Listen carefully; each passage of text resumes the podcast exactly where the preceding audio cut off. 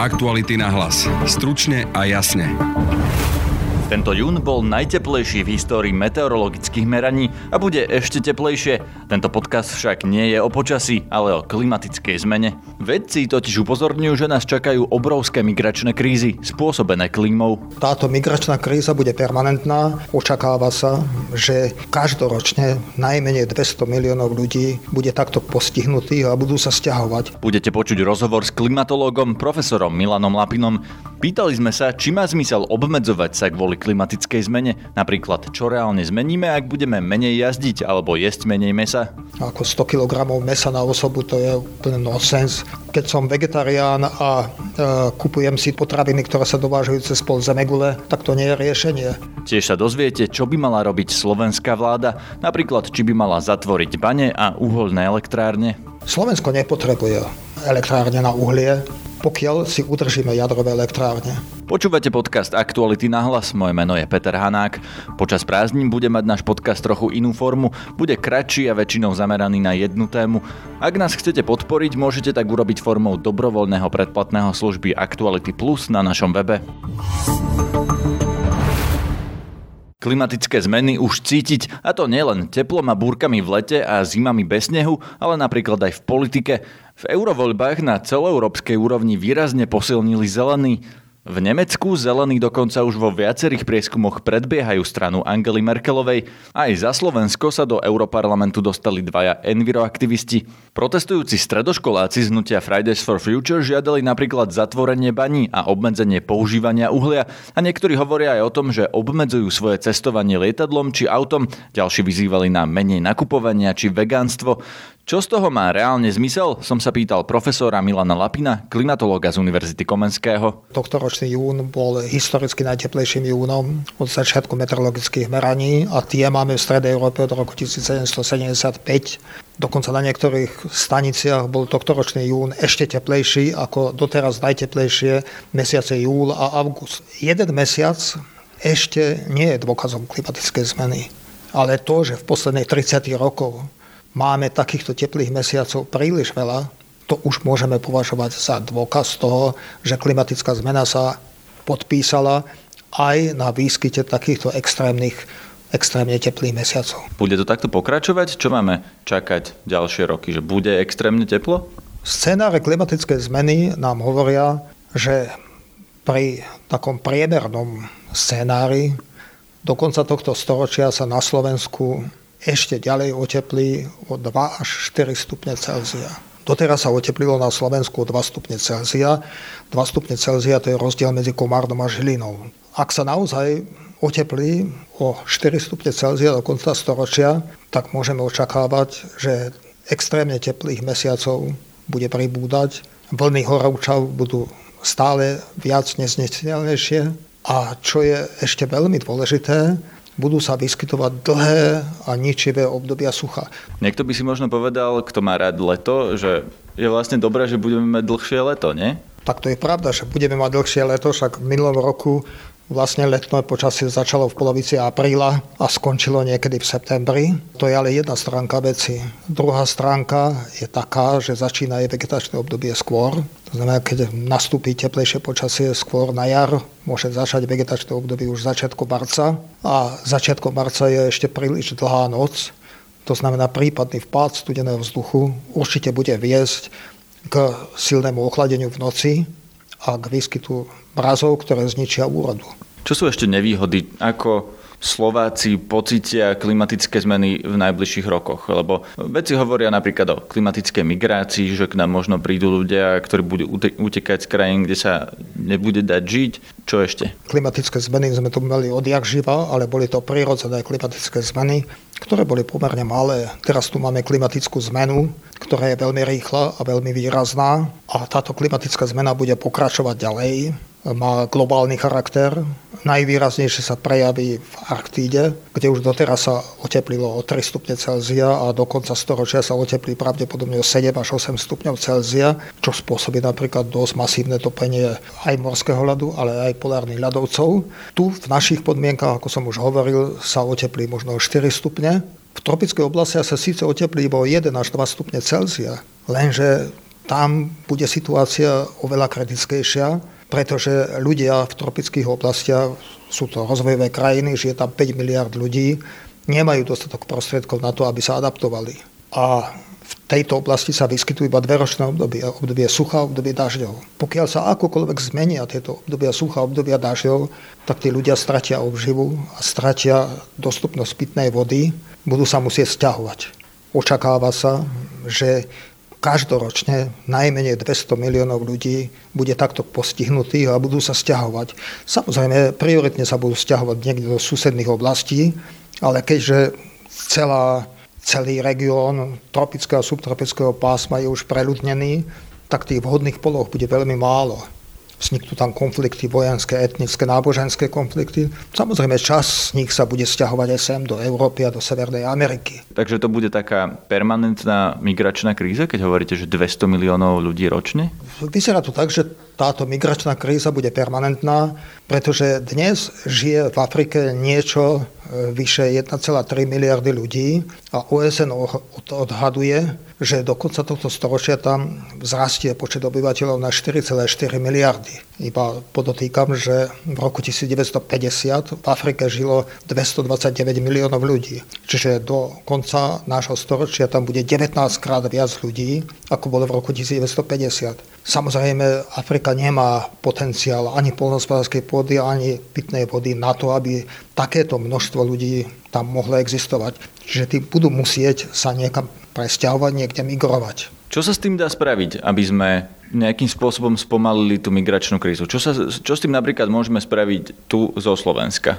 No, v zásade máme dve možnosti. Prvá možnosť je adaptovať sa, to znamená prispôsobiť svoj život tak, aby sme v teplejšej klíme mohli existovať bez nejakých väčších škôd. A druhá možnosť je pokúsiť sa spomaliť klimatickú zmenu kým adaptovať sa môže každý štát individuálne bez ohľadu na zvyšok sveta, dokonca každé mesto, každý jednotlivec, každý podnik sa môže adaptovať, ak má na to dostatok prostriedkov, spomaľovať klimatickú zmenu, to znamená prijať opatrenia na globálnej úrovni, celosvetovej úrovni. A to sa musia dohodnúť politici. Čo je veľmi ťažký problém. Už bolo 24 svetových konferencií OSN o klimatickej zmene a e, nepodarilo sa dohodnúť dokonca úplne elementárne problémy, aby najväčší producenti skleníkových plynov sa pridali k opatreniam na redukciu emisie skleníkových plynov.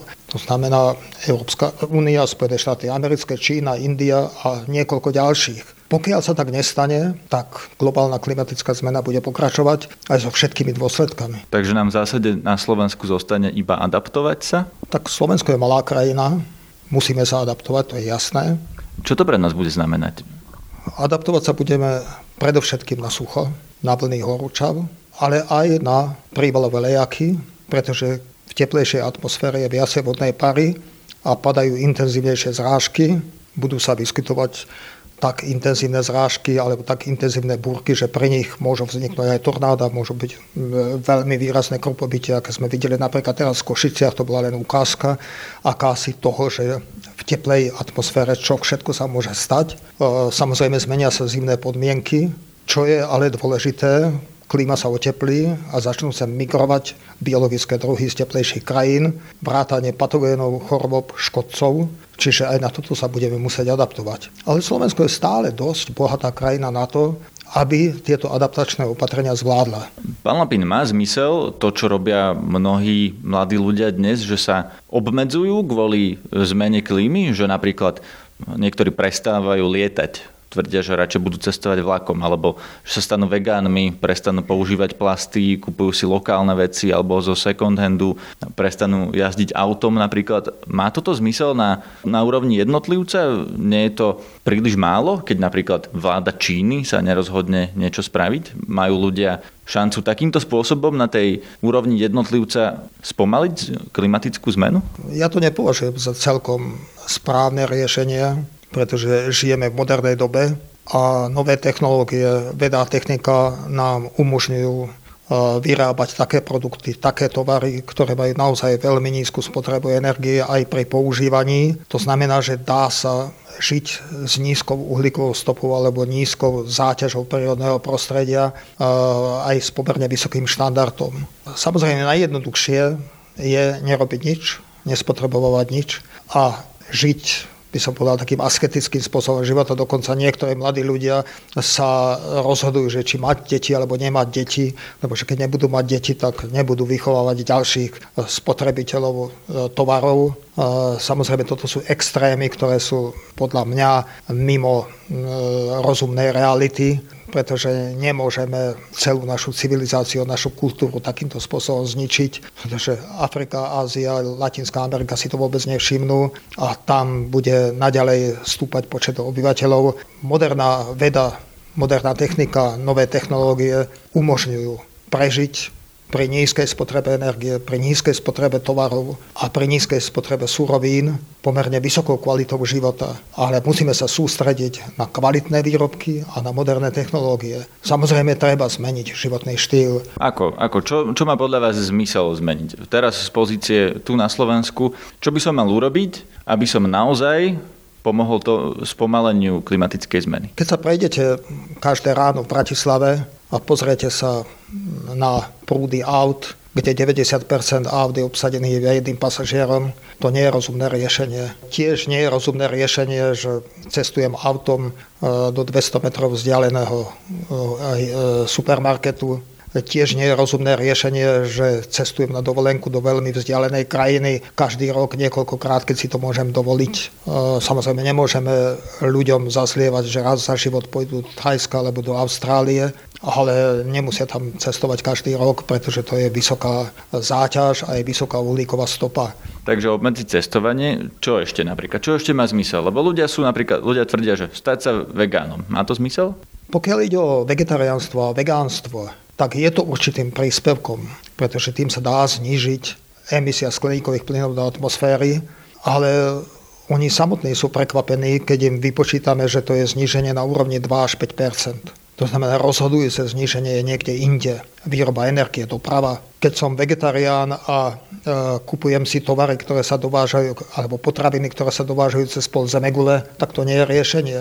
Pretože nie všetky naše rastlinné produkty sú vhodné ako vegetariánska strava alebo vegánska strava. Čiže lokálne výrobky, lokálne potraviny. Samozrejme, môžeme zredukovať spotrebu mesa aj spotrebu živočíšnych produktov. Ako 100 kg mesa na osobu to je úplne nonsens. Naši starí rodičia mm, jedli meso na obed, ja neviem, dvakrát, trikrát za týždeň a stačilo im to. To znamená, že dá sa redukovať e, živočíšna strava a zvýšiť rastlinná potrava, ale také striktné obmedzovanie a striktné vegetariánsko a vegánstvo považujem trochu za extrém a trochu za úlet. Čo napríklad účasť na protestoch? Má zmysel protestovať napríklad proti baniam? Baníctvo alebo ťažba nerastov musí existovať. Takisto musí existovať aj ťažba dreva v lesoch, pretože každý deň používame výrobky, ktoré sú na báze drevnej hmoty. Každý deň používame výrobky, ktoré sú na báze surovín, ktoré sa vyťažia niekde. Čiže keď my zrušíme bane u nás a dovážame tie isté súroviny niekde z Číny alebo z Afriky alebo z Latinskej Ameriky, tak je to vlastne horšie pre životné prostredie, ako keby sme ich ťažili u nás. Pretože k tomu musíme pripočítať ešte dopravu a samozrejme lacnú pracovnú silu a zlé podmienky v baniach v týchto krajinách. Rozumiem, ale nemalo by to byť tak, že nájdeme alternatívu voči tým napríklad uholným elektrárňam, lebo to je napríklad to, o čom hovoria v Nemecku, že úplne prestať používať uhlie. Je to podľa vás riešenie? Mali by sme my tu na Slovensku tlačiť na to, aby Slovensko prestalo ťažiť a používať uhlie na výrobu elektrickej energie? Tak naozaj Slovensko nepotrebuje ťažiť uhlie, pretože 90% elektrickej energie sa na Slovensku vyrobí buď z jadrových elektrární alebo z vodných elektrární môžeme rozšíriť obnoviteľné zdroje energie, ale Slovensko nemá dobré podmienky na využívanie veternej energie, trošku lepšie má na využívanie solárnej energie, tie sa môžu výrazne rozšíriť. Takisto sa môžu rozšíriť aj využívanie, môže rozšíriť aj využívanie geotermálnej energie. Toto je ako zložitý problém. Pokiaľ Nemecko sa rozhodne zrušiť uholné elektrárne, to je dobré, lenže oni sa súčasne rozhodli zrušiť aj jadrové elektrárne. To znamená, že jediným zdrojom pre nich sú obnoviteľné zdroje energie. Majú síce dobré podmienky na využívanie veternej energie, lenže to je nestabilný zdroj. Trošku horšie majú ako my na využitie solárnej energie. A keď sa pozrieme na každodenné tabulky a grafy, tak Nemecko dosť často dováža veľké množstvo energie, pretože občas nefúka vietor, nesvieti slnko, musia doviesť elektrickú energiu. A dovážajú z Francúzska, ktorá má jadrové elektrárne, alebo z Česka, ktorá má tiež, ktoré má tiež jadrové elektrárne, prípadne z Polska, ktoré má uholné elektrárne. To znamená, to nie je dobré riešenie. Dobré riešenie je taký mix, aby to bolo udržateľné a stabilné. Slovensko nepotrebuje elektrárne na uhlie, pokiaľ si udržíme jadrové elektrárne. Samozrejme je tu ešte obrovský zdroj energie a to je úspory. Máme veľké množstvo spotrebičov, ktoré sú zastaralé, ktoré majú vysokú spotrebu. Slovensko by pri využití najmodernejších technológií bez problémov mohlo znížiť spotrebu energie o tretinu. To predovšetkým v sfére vykurovania budov, takisto aj e, spotrebiče elektrické energie a ešte stále jazdí u nás dostato, dosť veľa aut, ktoré majú vysokú spotrebu. Znamená, že na čo zbytočne veľké auta s vysokou spotrebou, keď môžeme používať aj menšie auta, keď môžeme prejsť napríklad na auta na elektrický pohon. Takže rezervy máme a môžeme bez problémov uholnú energiu, energiu z uhlia alebo elektrickú energiu z uhlia odpísať. Keby sa aj Slovensko stalo od zajtra zeleným, že zatvoríme bane, prestaneme používať uhlie, zredukujeme počet aut, zateplíme budovy, keby sme spravili všetko tak, ako máme, dokázali by sme nejako ovplyvniť aspoň o trochu tú klimatickú zmenu, alebo Slovensko je jednoducho tak malé, že, že to nedokážeme, keby sme čokoľvek robili? No, Slovensko je naozaj malá krajina s veľmi malým príspevkom k globálnej emisie. Nakoniec aj celá Európska únia je už dneska minoritným prispievateľom. Sa to pohybuje niekde, okolo 11% globálnej emisie skleníkových plynov. Takže keby sme aj znížili na nulu, tak globálnu klímu nezachránime. Ale čo môžeme urobiť? Môžeme ukázať ostatným krajinám, ako sa to dá. Môžeme vyvinúť technológie, e, ktoré potom môžeme ponúknuť ostatným krajinám, že ako sa dá redukovať emisia skleníkových plynov bez toho, aby sa znižovala životná úroveň, bez toho, aby sa znižoval ekonomický rozvoj. Toto, na toto máme v Európskej únii potenciál a máme na to potenciál aj na Slovensku. Takže keby celá Európa prestala vypúšťať tieto skleníkové plyny, tak by sme to ovplyvnili na 11%, hovoríte? Áno, to by bolo asi 11%, ale zase je treba zdôrazniť, že keby sme prestali emitovať skleníkové plyny, by sme museli zrušiť určitú časť priemyslu, pozmeniť dopravu a dovážať ešte väčšie množstvo tovarov zo zahraničia, ako dovážame v súčasnosti. Teraz je to tak, že máme 11% skleníkových plynov len preto, že vlastne veci, ktoré potrebujeme, vyrábajú tie krajiny, ktoré vypúšťajú veľa skleníkových plynov, napríklad, že dovážame veľa z Číny? Áno, je to tak. Je to smutné, ale je to tak. Málo ľudí si to uvedomuje, že dovážame tovary z Číny, z Indie, z Bangladeša a z celého radu ďalších krajín, ktoré dovážame cez pol Zemegule, čiže ešte aj pri doprave sa emitujú skleníkové plyny do atmosféry a tie sa nám nezapočítavajú do našej emisie v Európskej únii. Keby sa nám započítavali do našej emisie v Európskej únii, tak samozrejme podiel Európskej únie je ďaleko vyšší. Takže keby aj Európa prestala vypúšťať skleníkové plyny, kto musí prijať to zásadné rozhodnutie, aby sa s klimatickou zmenou niečo urobilo? Vláda Číny, vláda Indie, vláda Spojených štátov, alebo kto musí naozaj niečo urobiť preto, aby sa zastavila klimatická zmena? Osobne si myslím, že na pôde OSN musia prebehnúť rokovania ktoré budú smerovať k celosvetovej redukcii emisí skleníkových plynov nie len v Európskej únii. A Európska únia môže byť tým motorom, ktoré to bude hnať. To znamená, politici z Európskej únie môžu nabádať iných politikov, ukázať príklady, ako sa to dá. Ale teraz ste povedali, že sa to dá tak, že presunieme ten priemysel, ktorý znečistuje do iných krajín a my sme ho tam už presunuli. Kam ho presunie napríklad Čína? Do Afriky, veď to nezmení klimatickú zmenu. To znamená len, že to znečistenie sa presunie niekam, ale nie na inú planétu, ale na stále tú, tú istú, ktorú znečistujeme. No, v súčasnosti je situácia taká, že priemysel sa presúva do rozvojových krajín predovšetkým preto, že tam lacná pracovná sila, je tam lacná energia, sú benevolentnejšie environmentálne zákony a v konečnom dôsledku produkcia tovarov, kritických tovarov je tam lacnejšia ako v Európe. Napriek tomu, že sa potom dovážajú k nám. Čiže v budúcnosti by to malo smerovať tam, že aj v týchto rozvojových krajinách sa príjmu moderné technológie s nízkou emisiou skleníkových plynov a s nízkou produkciou takých tovarov, ktoré nepotrebujeme. To znamená predovšetkým lacných tovarov na krátkodobé použitie. Keď sa budú produkovať drahé tovary, kvalitné tovary na dlhé používanie, dlhé využívanie, tak môže dramaticky poklesnúť výroba, objem produkcie tovarov na svete. Však to poznáme z dávnejšej doby. Naši starí rodičia a prastarí rodičia kupovali tovary, ktoré používali celý život. Rozumiem, ale na tej výrobe, na tom hospodárskom raste sú závislé miliardy ľudí, ktorých tá výroba, tá rýchlo opratková výroba uživí. To je ďalší problém, pretože politici zrejme takéto riešenie nebudú veľmi podporovať, pretože potrebujú zamestnať ľudí, ktorí nemajú dostatočné vzdelanie, nemajú dostatočnú zručnosť a títo ľudia sú schopní vyrobiť len jednoduché tovary. Rovnako automatizované linky väčšinou vyrábajú jednoduché tovary, nie príliš komplikované tovary a nie príliš kvalitné tovary. Takže to je začarovaný kruh a na to sme si zvolili politikov, na to sa schádzajú každý rok niekoľkokrát, aby našli riešenie. A my vidíme to riešenie také, že proste znižiť produkciu nekvalitných tovarov, zvýšiť produkciu kvalitných tovarov a e, zvýšiť úspory energie, ľudí motivovať k tomu, aby zmenili svoj životný štýl. Náš podcast môžete počúvať každý deň cez Spotify a ďalšie podcastové aplikácie.